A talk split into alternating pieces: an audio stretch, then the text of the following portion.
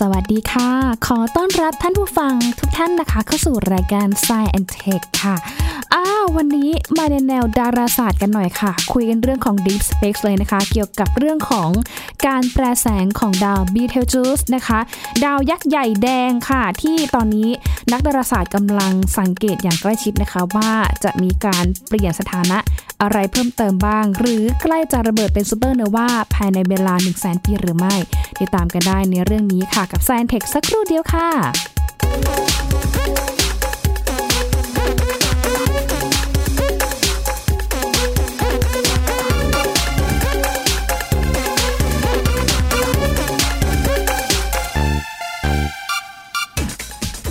เรียกได้ว่าตั้งแต่ปลายปีที่ผ่านมานะคะ นักดาราศาสตร์เนี่ยก็สังเกตเห็นว่า เอ๊แสงของดาวบีเทลจูสเนี่ยนะคะทำไมมันถึงสว่างลดลงจนสามารถที่จะสังเกตได้ด้วยตาเปล่าค่ะ จนกระทั่งเมื่อเดือนเมษายนเนี่ยก็มีข้อมูลใหม่เข้ามานะคะว่า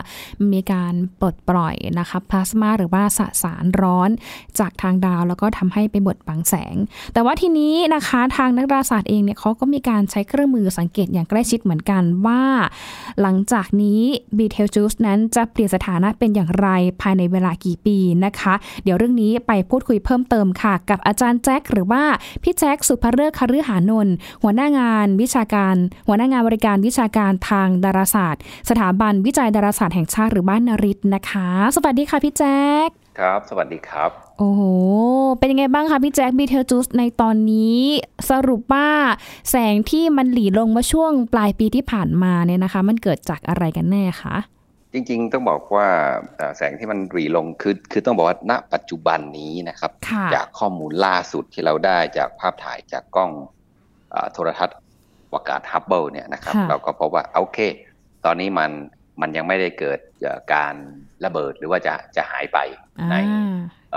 ในไม่ไม่กี่วันนี้นะครับ แต่ว่ามันมันเกิดจากแต่มันเป็นสัญญาณบ่งชี้นะครับว่าหมายถึงว่า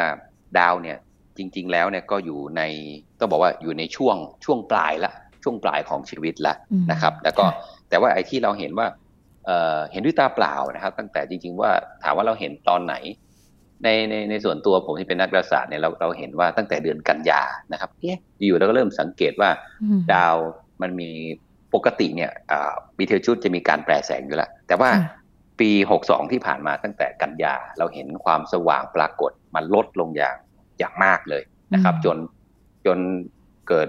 เเรื่องที่น่าตื่นเต้นในวงการเฮ้ยมันมันจะเกิดอะไรขึ้น เพราะว่าตอนนี้เรารู้อยู่แล้วว่ามันคือดาวยักษ์แดงนะครับ ดาวยักษ์แดงเนี่ยก็คือ มันมีวิวัฒนาการจากดาวฤกษ์ที่เป็นดาวฤกษ์ที่มีมวลมากกว่าดวงอาทิตย์มากกว่าแปดเท่านี่แหละนะครับปลายทางมันจะกลายเป็นซูเปอร์โนวาแน่นอนนั่นแหละ แต่ว่าพอมันเฮ้ยแสงมันหายลง แสดงว่ามันมันกำลังจะระเบิดหรือเปล่า มันกำลังยุบตัวใช่ไหมมันกำลังจะระเบิดหรือไม่แต่สุดท้ายคือข้อมูลล่าสุดตอนนี้นะครับ มันเกิดจากการที่ว่ามันมีพวกกลุ่มฝุ่นแก๊สที่เป็นพลาสมาที่มันปลดปล่อยออกมาเนี่ยนะครับ แล้วก็พอมันปลดปล่อยมามันอยู่ในแนวเล็งพอดี แนวเล็งก็คือ แนวที่ที่โลกเรามองเห็นพอดีนะครับ ก็กลุ่มก๊าซไอพลาสมาเนี่ยมันก็ไปบดบังแสงของเจ้าตัวบีเทลจูสเนี่ยนะครับ ก็เลยทำให้แสงมันมัน drop ลง ซึ่งต้องบอกว่า คือในรอบสิบปีเนี่ยนะครับที่ที่ผ่านมาเนี่ยบีเทลจูสมีมีการการแปรแสงนะครับ ซึ่งมันจะมีคาบการแปรแสงเนี่ยอยู่ที่ประมาณ 5.8 ปีนะครับ ทุกๆ 5.8 ปีจะมีการแปรแสง แต่ว่า ในรอบ 10 ปียังไม่เคยมีการแปรแสงหรือว่ามีมีมีการลดความสว่างเนี่ยครับมากถึงครั้งนี้เลย มันก็เลยเกิดความสงสัยเกิดขึ้นว่ามันจะมันจะระเบิดแล้วเหรอ มันจะหายไปแล้วเหรอ อะไรอย่างเงี้ยครับ ค่ะ ที่บอกว่าในรอบการแปลแสงทุก 5.8 ปี หมายความว่าแสงเขาเนี่ยจะสว่างลดลง จนสามารถสังเกตเห็นได้ใช่ไหมคะ แล้วก็จะกลับมาสว่างเหมือนเดิมอีกรอบใช่ไหมคะพี่แจ็ค หรือว่าจริงๆ ถ้าถ้าบอกว่า 5.8 ปีเนี่ย ถ้าตาเปล่านะครับ ต้องบอกว่าตาเปล่าของคนทั่วไปเนี่ย อาจจะสังเกตไม่เห็นอาจจะสังเกตไม่เห็น แต่ว่านักดาราศาสตร์เนี่ยนะครับ เรามีการวัดสเปกตรัมนะครับ วัดในเรื่องของการการศึกษาความสว่าง จากการวัดความเข้มแสงจากโฟโตเมตรีเนี่ยนะครับเราก็พบว่าอ๋อค่ามันมีความสว่างเนี่ยนะครับที่เป็นฟลักเนี่ยที่มันเปลี่ยนไปนะครับ ประมาณค่ามันก็เป็นประมาณ 5.8 ปี เพราะว่า คือจากพฤติกรรมหรือลักษณะของของดาวยักษ์แดงเนี่ยนะครับ ดาวยักษ์แดงคือต้องบอกว่าอย่างที่บอกไปเมื่อกี้คือดาวฤกษ์ที่มีมีมวลมากกว่าดวงอาทิตย์นะครับ มากมากเกินเกินกว่าแปดเท่าเนี่ย มันจะขยายใหญ่ขึ้นเรื่อยๆ ทีนี้พฤติกรรมของมันก็คือ อย่างที่เราบอกหรือถ้าใครเคยเรียนวิทยาศาสตร์มาก็จะจะพบว่า ไอเชื้อเพลิงหลักก็คือไฮโดรเจนเนี่ยนะครับไฮโดรเจนเนี่ยที่อยู่ที่มีอยู่มากเนี่ยนะครับ ที่อยู่ในแกนกลางของดาวเนี่ย มันเริ่มจะหมดลงละ คือปกติดาวฤกษ์ที่มันจะก่อกำเนิดมาได้ มันมีการยุบขยายไปเรื่อยๆชีวิตมันจะเป็นอย่างเงี้ยนะครับ ทีนี้เวลามันมีการฟิวชั่นนะครับมีปีเขาเรียกว่าปฏิกิริยาฟิวชั่นนะครับไฮโดรเจนในแกนกลางนะครับ พอพอมันฟิวชั่นปั๊บนะครับ มันก็จะมันก็จะร้อนเนี่ยมันก็จะมีมีก็มีการปลดปล่อยความดันอะไรพวกนี้แล้วก็จะมีแรงแรงโน้มถ่วงเนี่ยที่กดเข้ามานะครับ ทีนี้ พอกดเข้ามาปั๊บพอกดกดกดเข้ามาข้างในมันก็จะร้อนร้อนมันก็ฟิวชั่นอีกนะครับ มันก็จะมีการต่อสู้กับแรงโน้มถ่วงของตัวมันเพื่อรักษาสมดุล แต่พอพอมันฟิวชั่นไปเรื่อยๆ จนไฮโดรเจนมันหมดไปละนะครับหมดไปแล้วมันก็จะกลายมาเป็นการเผาผลาญฮีเลียมนะครับซึ่งพฤติกรรมที่มันมีการยุบขยายยุบขยายเนี่ยนะครับมันทำให้เกิดการเปลี่ยนแปลงของของ แสงของตัวดาวฤกษ์หรือเราอาจจะมองง่าย ๆ ว่ามันคือมันมีการเปลี่ยนแปลงของแสงหรือเราเลยเลยเรียกว่าเป็นดาวแปรแสงนั่นเองนะครับทีนี้ไอ้คาบการแปรแสงอย่างที่บอกไปเนี่ยก็ประมาณ 5.8 ปีนะครับที่ที่เป็นเรื่องปกติของมันครับอืมนี่คือความมหัศจรรย์ความน่าสนใจของดาวฤกษ์นะคะ แต่ว่าถ้าเป็นตัวบิวเทจูสเองเขามีจุดเด่นอะไร หรือว่ามีความน่าสนใจพิเศษมากกว่าดาวฤกษ์ดวงอื่น หรือว่าต่างจากดาวฤกษ์ดวงอื่นยังไงบ้างอะคะ อันนี้ต้องบอกว่าบีเทลจูสเป็นเป็นดาวดวงแรกนะครับ ความน่าสนใจมันเนี่ยที่ต้องบอกนักดาราศาสตร์เราให้ความสนใจมาก เพราะว่าบีเทลจูสเนี่ยครับต้องบอกว่าเป็นดาวที่สว่างด้วยเป็นดาวฤกษ์ที่สว่างเมื่อก่อนเนี่ยติด top 10 นะครับ เป็นติดหนึ่งในสิบของดาวฤกษ์ที่สว่างที่สุดบนท้องฟ้านะครับ แล้วก็เราสังเกตเห็นได้ง่ายด้วยและนอกจากนั้นนะครับบีเทลจูสมีความพิเศษก็คือ เป็นดาวฤกษ์ที่นักดาราศาสตร์นะครับ เป็นดาวฤกษ์ดวงแรกนะครับที่นักดาราศาสตร์เราสามารถ สังเกตเห็นพื้นผิวมันได้ ดาวฤกษ์ที่เราเห็นพื้นผิวมันได้เนี่ย ก็มีดวงอาทิตย์เท่านั้นที่เราเห็นได้ และนอกจากดวงอาทิตย์ มีดาวอะไรอีกล่ะ มีไม่กี่ดวงนะครับ ต้องบอกว่ามีไม่กี่ดวง มีน่าน่าจะเท่าที่ดูเนี่ยไม่ไม่น่าจะเกินยี่สิบกว่าดวงนะครับ ไม่น่าจะเกินยี่สิบกว่าดวงที่ที่มีลักษณะแบบนี้ ทีนี้บีทีชุดเนี่ยเป็นดาวดวงแรกที่เราสามารถสังเกตเห็นพื้นผิวได้ และนอกจากนั้นนะครับ ก็ยังเป็นดาวฤกษ์ดวงแรกด้วยนะครับ ที่สามารถ ถ่ายภาพชั้นบรรยากาศได้อีกนะครับค่ะอ่าและความพิเศษอีกอันนึงเนี่ยก็คือว่า มันเป็นดาวฤกษ์นะครับ ที่มีวิวัฒนาการเนี่ยก็คือใกล้ช่วงสุดท้ายของชีวิตแล้วก็คือ ใกล้ที่จะระเบิดแล้ว อายุของมันเนี่ย ถ้าเทียบอายุของของดาวดาวฤกษ์ดวงนี้นะครับ ตอนนี้อายุมันเหลือแค่ห้าถึงสิบเปอร์เซ็นต์เท่านั้นห้าถึงสิบเปอร์เซ็นต์เท่านั้นของของอายุไขนะครับ และถ้าหากว่าเราเราเปรียบเทียบระยะห่างนะครับ ว่าการ ของของดาวเนี่ยนะครับถ้าเปรียบเทียบกับระยะห่างกับระยะในเอกภพเนี่ยต้องบอกว่าบีเทลจูสเนี่ยเป็นดาวที่ใกล้จะระเบิด แล้วก็อยู่ใกล้กับโลกเราค่อนข้างมากด้วย ซึ่งถ้าเราลองไปเปรียบเทียบกับพวกซากซูเปอร์โนวาที่เรารู้จักอย่างเช่น Crab Nebula อย่างเงี้ยนะครับที่เรารู้จักเราเคยอาจจะเคยมองผ่านกล้องโทรทรรศน์ต่างๆเนี่ยอันนั้นอยู่ห่างไปตั้ง 6,500 ปีแสง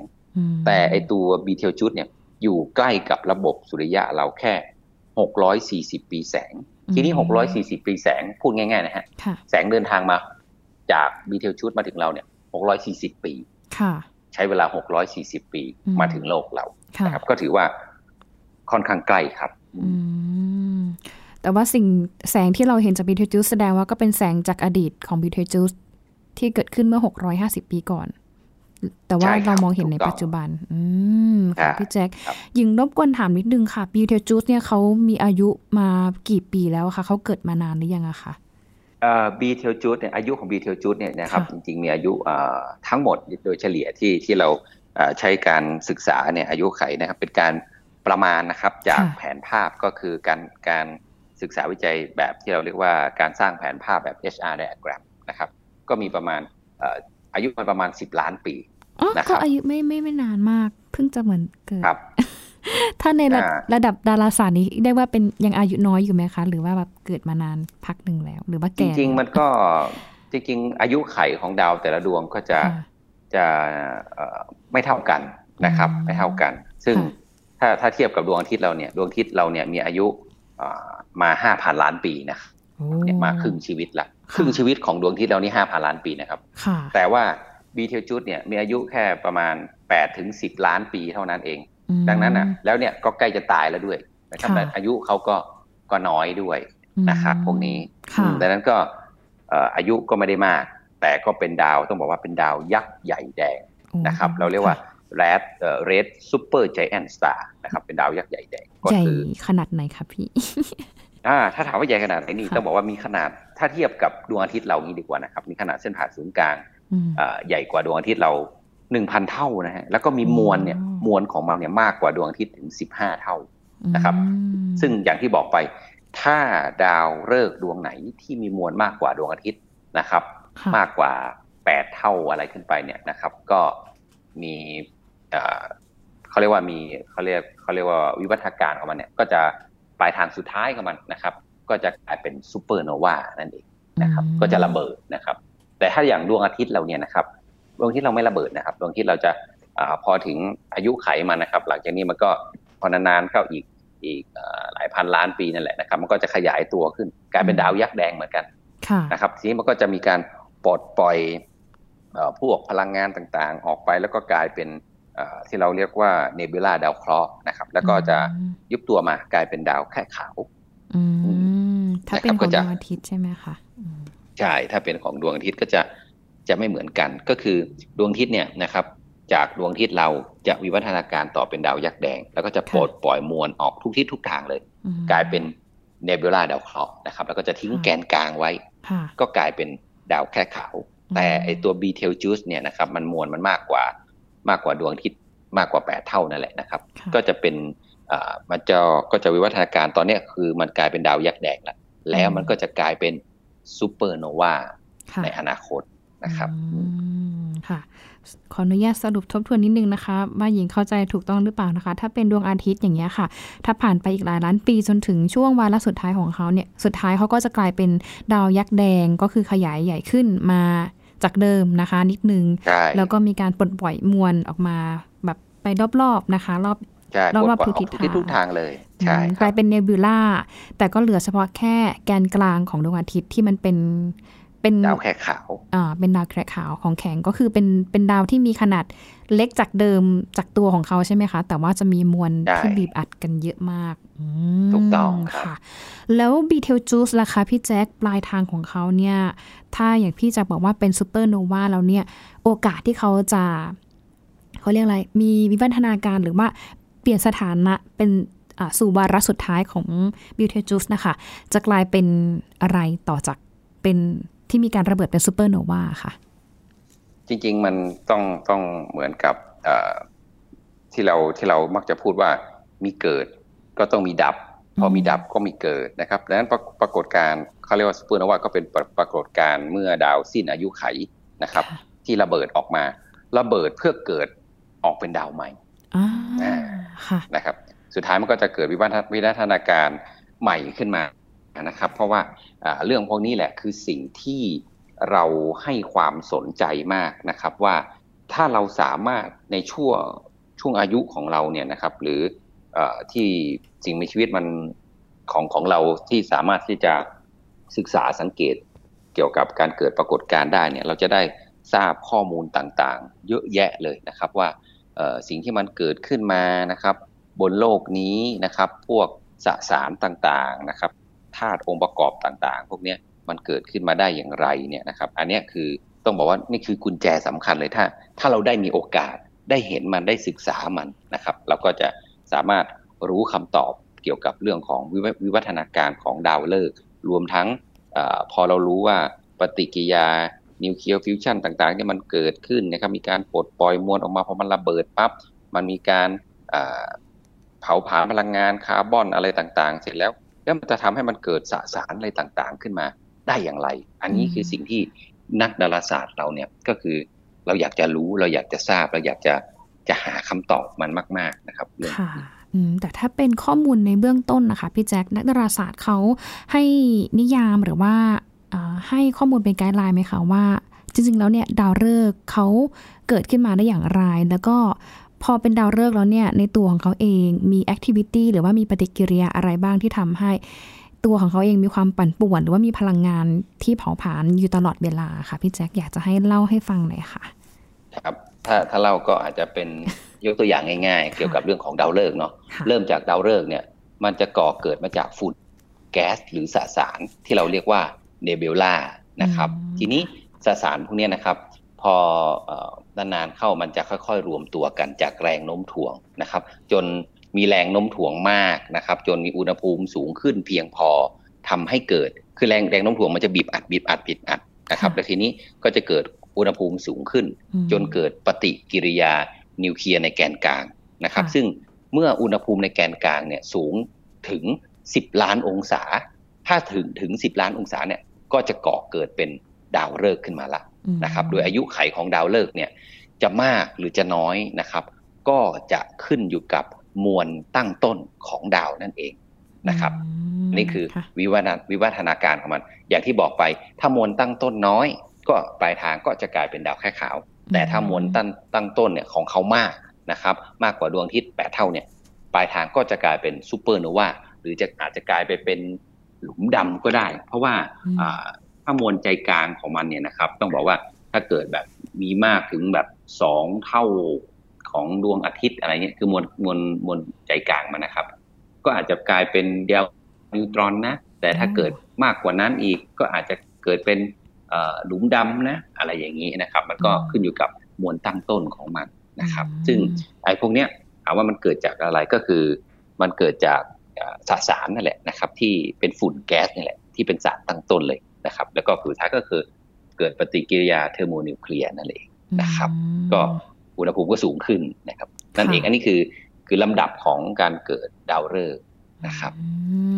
ค่ะ ก็คือตัวเขาเองเนี่ยมันจะมีทั้งแรงดึงดูดมหาศาล แล้วก็มีปฏิกิริยานิวเคลียร์ คือปฏิกิริยานิวเคลียร์ก็คือเหมือนทำให้เขาพองออกใช่ไหมคะค่อยๆพองออกพองออก แต่ว่าขณะเดียวกันอีกด้านหนึ่งเขาก็จะมีเหมือนแรงโน้มถ่วงในตัวเขาก็ดูดกดเขาเรียกนะกดเข้ามาดันลงไปดันลงไปอ๋อเหมือนมันรักษาสมดุลกันอย่างเงี้ยใช่ไหมคะพี่แจ็คใช่คือถ้าตอนตอนมันเกิดใช่ไหมครับ มันมันมีปฏิกิริยาฟิวชั่นข้างในใช่ไหมครับก็คือมันมันฟิวชั่นไฮโดรเจนเนี่ยนะครับมันก็จะร้อนร้อนก็พองออกพองออกพองออก อ่าดาวก็ดาวก็พองออกทีนี้ในขณะเดียวกันมันก็มีแรงโน้มถ่วงของตัวมัน แรงโน้มถ่วงมันก็กดเข้ากดเข้ากดเข้าใช่ไหมครับค่ะอ่าพอกดเข้ากดเข้าปั๊บทีนี้พอกดกดเข้าไปปั๊บข้างในก็ร้อนอีก พอโดนกดข้างในก็ร้อนร้อนก็ดันออกมาอีกนะครับ ดันแล้วคราวนี้มันก็จะมีแรงโน้มถ่วง ดันเข้าไปอีกมันก็ต่อสู้กันแบบนี้มันก็มีการยุบขยาย ยุบขยายเรื่อยๆแต่ทีนี้แรงโน้มถ่วงมันก็จะเพิ่มขึ้นเพิ่มขึ้นเพิ่มขึ้นเรื่อยๆในขณะเดียวกันเชื้อเพลิงข้างในอะครับ พอพอเราฟิวชั่นไม่ได้ละ นะครับฟิวชั่นไฮโดรเจนหมดละก็พอมันเริ่มหมดปั๊บมันก็จะมาฟิวชั่นฮีเลียมต่อ แล้วพอมาฟิวชั่นฮีเลียมนี่แหละครับ มันจะเป็นช่วงที่เรียกว่าเป็นวาระสุดท้ายใกล้ถึงวาระสุดท้ายแล้ว เพราะว่าเมื่อมันเผาผลาญฮีเลียมแล้วเนี่ยฮีเลียมจะกลายไปเป็นคาร์บอน แล้วก็กลายเป็นออกซิเจนแทนนะครับ ซึ่งอ่าซึ่งพวกเนี้ยต้องบอกว่าต้องบอกว่าปฏิกิริยานิวเคลียร์ของยักษ์ดาวยักษ์แดงเหล่านี้ ก็จะเป็นแหล่งกำเนิดของธาตุออกซิเจน และคาร์บอนที่สำคัญในเอกภพของเรานะครับ ซึ่งอย่างที่เราเคยอาจจะเคยไปไปได้ยินคำกล่าวที่ว่าเรามาจากทุลีของดาวเนี่ยนะครับมันเกิดมาจากอะไรมันก็เกิดจากกระบวนการพวกนี้แหละครับมาเกิดเกิดจากปฏิปฏิกิริยานิวเคลียร์ฟิวชันภายในดาวฤกษ์นั่นแหละนะครับทำให้มันเกิดสสารเกิดธาตุออกซิเจน เกิดคาร์บอนต่างๆขึ้นมานะครับ ดังนั้นเราก็ เรามีความเชื่อว่าสิ่งมีชีวิตที่มันเกิดขึ้นเนี่ยนะครับมันก็เกิดเราเนี่ยก็น่าจะเกิดมาจากทุลีของดาวนั่นเองครับ ว้าวขนลุก เรามาจากทุลีของดาวเนาะเพราะว่าเขาแบบเวลาที่เขาเกิดการระเบิดหรือว่าเกิดการทำปฏิกิริยาช่วงท้ายๆเขาก็จะเหมือนให้พวกธาตุต่างๆออกมาไปทั่วจักรวาลไม่ว่าจะเป็นพวกคาร์บอนออกซิเจน ออกซิเจนที่เราหายใจอยู่ก็ ก็คาดการว่าก็น่าจะมาจากซูเปอร์โนวาพวกนี้นะคะใช่เพราะเพราะว่าอะตอมของคาร์บอนและออกซิเจน ที่เราหายใจเข้าไปนะครับ ต้องบอกว่าครั้งหนึ่งเนี่ย นักดาราศาสตร์ก็คิดว่าก็น่าจะเคยถูกสร้างขึ้นมาจากการเผาผลาญของดาวยักษ์แดงเหมือนกับดาวบีเทลจูดนี่แหละนะครับดังนั้นพอพอเราจากการศึกษาวิจัยเนี่ยเราคิดว่า อือะตอมของคาร์บอนกับออกซิเจนเนี่ยที่เราหายใจอยู่เนี่ย ครั้งหนึ่งในอดีตมันก็ถูกสร้างมาจากการเผาผลาญของของดาวยักษ์แดงนี่นะใช่ไหมครับ ดังนั้นมันก็ต้องถือสิ่งมีชีวิตก็ต้องถือถือกำเนิดมาจากพวกทุลีของดาวพวกนี้แหละนะครับ ดังนั้นสิ่งมีชีวิตบนโลกก็มันก็น่าจะเกิดมาจากดาว ดังนั้นถ้าเราสามารถที่จะศึกษาค้นคว้าวิจัยได้ พวกนี้นะครับ เราก็อาจจะทราบได้ว่าสิ่งมีชีวิตหรือต้นกำเนิดของสิ่งมีชีวิตที่มันเกิดขึ้นเนี่ยมันมันมาจากอะไร อย่างเงี้ยนะครับค่ะระเบิดเพื่อเกิดใหม่ เราทุกคนล้วนเป็นทุลีเป็นลูกๆของดาวเออนี่นะคะ แล้วอุปกรณ์ที่ทางนักดาราศาสตร์เขาใช้ในการศึกษาการเปลี่ยนไปหรือว่าสัญญาณการเปลี่ยนแปลงของดาวฤกษ์อะค่ะ ส่วนใหญ่แล้วเนี่ยใช้อุปกรณ์อะไรบ้างคะพี่แจ็ค มันดูมหัศจรรย์มากเลยนะ แบบดูละเอียดกันมากเลย ดูละเอียดกันมากใช่ค่ะ ต้องบอกว่าจริงๆเนี่ยเราเราเราศึกษา พวกของโจทย์ทางดาราศาสตร์มันเป็นโจทย์ยากขนาดเลยนะครับ ทีนี้อุปกรณ์ที่เราใช้นะฮะมีทั้งอุปกรณ์ที่อยู่บนโลก แล้วก็อยู่นอกโลกอย่างอย่างบนโลกเราเนี่ยเราก็ใช้เราก็จะศึกษาจากหอดูดาวขนาดใหญ่บนโลกนะครับ ที่จริงๆนะเมื่อเมื่อเมื่อหลายปีก่อนนะครับ ก็มีการศึกษาเกี่ยวกับเรื่องของดาวบีเทลจูดนะครับ เกี่ยวกับเรื่องของเราพบสัญญาณบ่งชี้เกี่ยวกับการเปลี่ยนแปลงนะของบรรยากาศของบีเทลจูดจาก จากกล้องโทรทัศน์ขนาดใหญ่บนโลก แล้วก็หลังจากนั้นนะครับ เราก็ได้ศึกษา ทีนี้มันต้องบอกว่าบนโลกเรามันอาจจะมีเรื่องของชั้นบรรยากาศ ที่อาจจะดูดซับมีไอน้ำอะไรเงี้ยนะครับ มันก็มีข้อจำกัดดังนั้นเราก็เลยไปใช้กล้องโทรทัศน์อวกาศฮับเบิลแทนนะครับแล้วก็ศึกษาพวกสเปกตรัมนะครับในช่วงรังสีไวโอเลตนะครับว่าเราศึกษาอย่างต่อเนื่องมาเลยแล้ว เราก็พบว่าเออสุดท้ายแล้วมันเกิดจากอะไรที่มันจะเกิดขึ้น ซึ่ง ถ้าอย่างบนโลกนะครับโดยปกติแล้วถ้าเราอยากจะศึกษาเรื่องของอดาวพวกนี้เวลามันมีพวกฝุ่นพวกแก๊สที่หนาแน่นที่มันบดบังไอตัวดาวฤกษ์จริงๆเนี่ยเขาจะศึกษาในช่วงคลื่นอินฟราเรดครับ ทีนี้ไอช่วงคลื่นอินฟราเรดเนี่ยก็ต้องเป็นกล้องโทรทัศน์ที่อยู่ในที่แห้งแล้งนะครับ ก็คืออยู่กลางทะเลทรายแล้วก็อยู่ที่ระดับสูงสูงหรืออีกโครงการหนึ่งที่เขาเคยศึกษานะครับ ก็คือโครงการเขาเรียกว่าเอากล้องโทรทัศน์นะครับ ไปติดไว้กับเครื่องบินโบอิงแล้วก็บินขึ้นไปที่ระดับความสูงที่ระดับสูงสูงนะครับบนบนชั้นบรรยากาศเนี่ยนะครับ แล้วก็เพื่อหลีกหนีจากการถูกถูกดูดซับนะครับของพวกไอ้น้ำนะครับ ที่รังสีอินฟราเรดมันจะไม่มันจะไม่ค่อยทะลุผ่านชั้นบรรยากาศมาได้ เพราะว่ามันถูกไอ้น้ำในชั้นบรรยากาศดูดซับไปดังนั้นเราก็เลยต้องเอากล้องเนี่ยติดบนเครื่องบินแล้วก็บินขึ้นไป แล้วก็ใช้กล้องไปศึกษาบนท้องฟ้า มันชื่อว่าโครงการ โซเฟียนะครับ แล้วก็อีกอันหนึ่งที่ตอนเนี้ยพอพอเราเริ่มทราบและเรารู้ว่าการศึกษาในแต่ละช่วงคลื่นเนี่ยมีข้อจำกัดนู่นนั่นนี่ แล้วในช่วงคลื่นไหนที่เราจะสามารถเห็นรายละเอียดหรือได้เห็นข้อมูลมันอย่างที่บอกว่า บางครั้งมันมีการปลดปล่อยพวกฝุ่นพวกอะไรออกมาพวกแก๊สออกมา มันก็จะบดบังตัวดาวฤกษ์ใช่ไหมครับนี่เราอยากรู้ว่าไอพฤติกรรมของมันเนี่ยจริง ๆ มันเป็นยังไง เราก็ต้อง ต้องหาอุปกรณ์อะไรที่มันส่องทะลุฝุ่นไปได้ นั่นก็คือพวกในช่วงคลื่นอินฟราเรดนั่นเองนะครับก็จะสามารถที่จะเห็นถึงอุณหภูมิของดาวที่ที่แผ่ออกมา แล้วก็การเปลี่ยนแปลงของดาวได้นะครับ ว้าวมหัศจรรย์มากแล้วก็แล้วก็อีกอีกอีกอย่างหนึ่งที่น่าน่าดีใจก็คือปีหน้านะครับนักดาราศาสตร์เราเนี่ยนะครับ เราจะส่งกล้องโทรทัศน์อวกาศอีกตัวหนึ่งไปแทนฮับเบิลก็คือกล้องโทรทัศน์อวกาศเจมส์เวบบ์ครับอันนี้ก็จะ ศึกษาในช่วงอินฟราเรดด้วยครับ ว้าว เดี๋ยวโอกาสหน้านะคะ จะคุยกันเรื่องเจมส์เวบบ์นะคะ ทีนี้เวลาเรามีน้อยนิดนึงค่ะ มีคุณผู้ชมหรือว่าคุณผู้ฟังหลายท่านโดยสงสัยนะคะว่า เอ๊ะ ถ้าพูดถึงระดับ 640 ปีแสงเนี่ยก็คงไม่ไกลจากโลกมาก แต่ว่าถ้าหากว่าบีเทจูสเนี่ยนะคะ เกิดระเบิดเป็นซูเปอร์โนวา มีผลอะไรต่อโลกเราไหมคะ แล้วทำไมเราถึงต้องศึกษาหรือว่าไปรู้จักกับบีเทลจูสด้วย มันเป็นประโยชน์อะไรกับคนบนโลกด้วยคะพี่แจ็ค ครับ จริงๆ มีประโยชน์มากนะครับ เพราะว่าจริง ๆ เนี่ยต้องบอกว่านักดาราศาสตร์เราค่อนข้างที่จะตอนแรกเราก็กังวลอยู่บ้างนะครับ เพราะว่ามันค่อนข้างจะอยู่ใกล้ ทีนี้ถ้าหากว่าบีเทลจูสเนี่ยระเบิดจริง ๆ นะครับ ซึ่งอาจจะระเบิดภายใน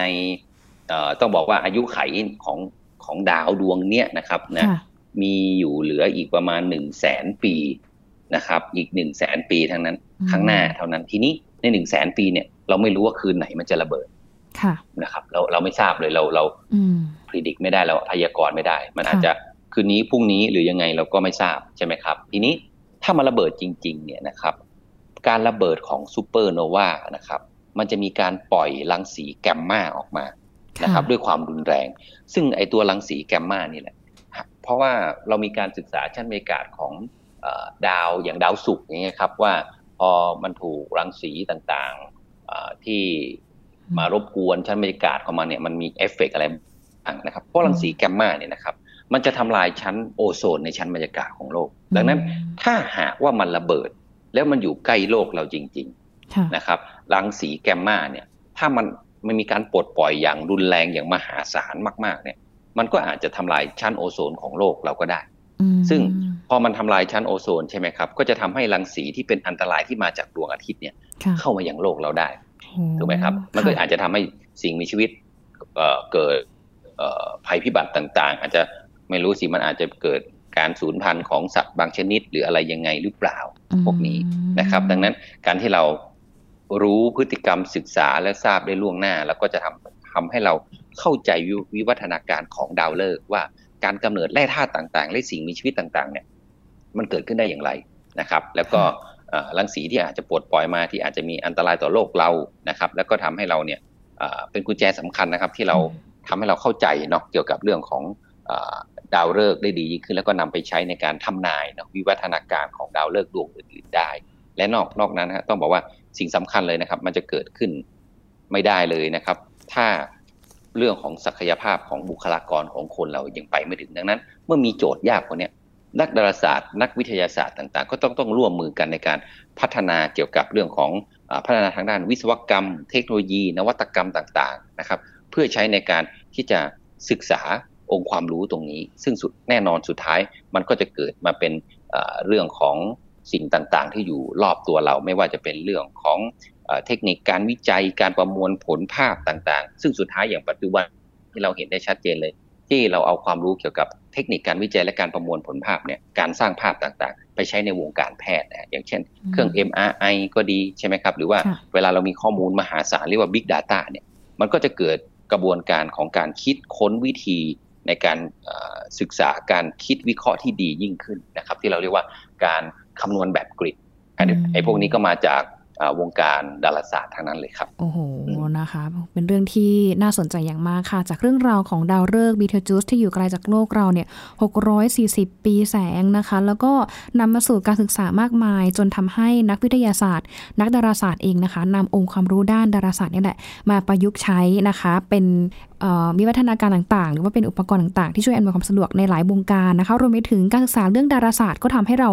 รู้นะคะ ล่วงหน้าว่าในอนาคตเองเนี่ยมันจะเกิดอะไรขึ้นกับโลกของเราบ้าง ถ้าหากว่าวันใดวันหนึ่งเกิด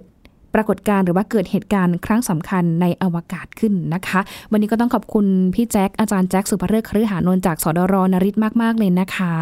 ดีมีโอกาสนะคะ ชวนพี่แจ็คคุยเรื่องดาราศาสตร์ต่อนะคะ สนุกมากๆเลยค่ะ และช่วงนี้นะคะเวลาหมดแล้วค่ะเสียดายมากๆเลยนะคะอยากต่อเหมือนกันค่ะลาท่านฟังไปก่อนนะคะ หญิงและอาจารย์แจ็คลาไปก่อนค่ะ สวัสดีค่ะ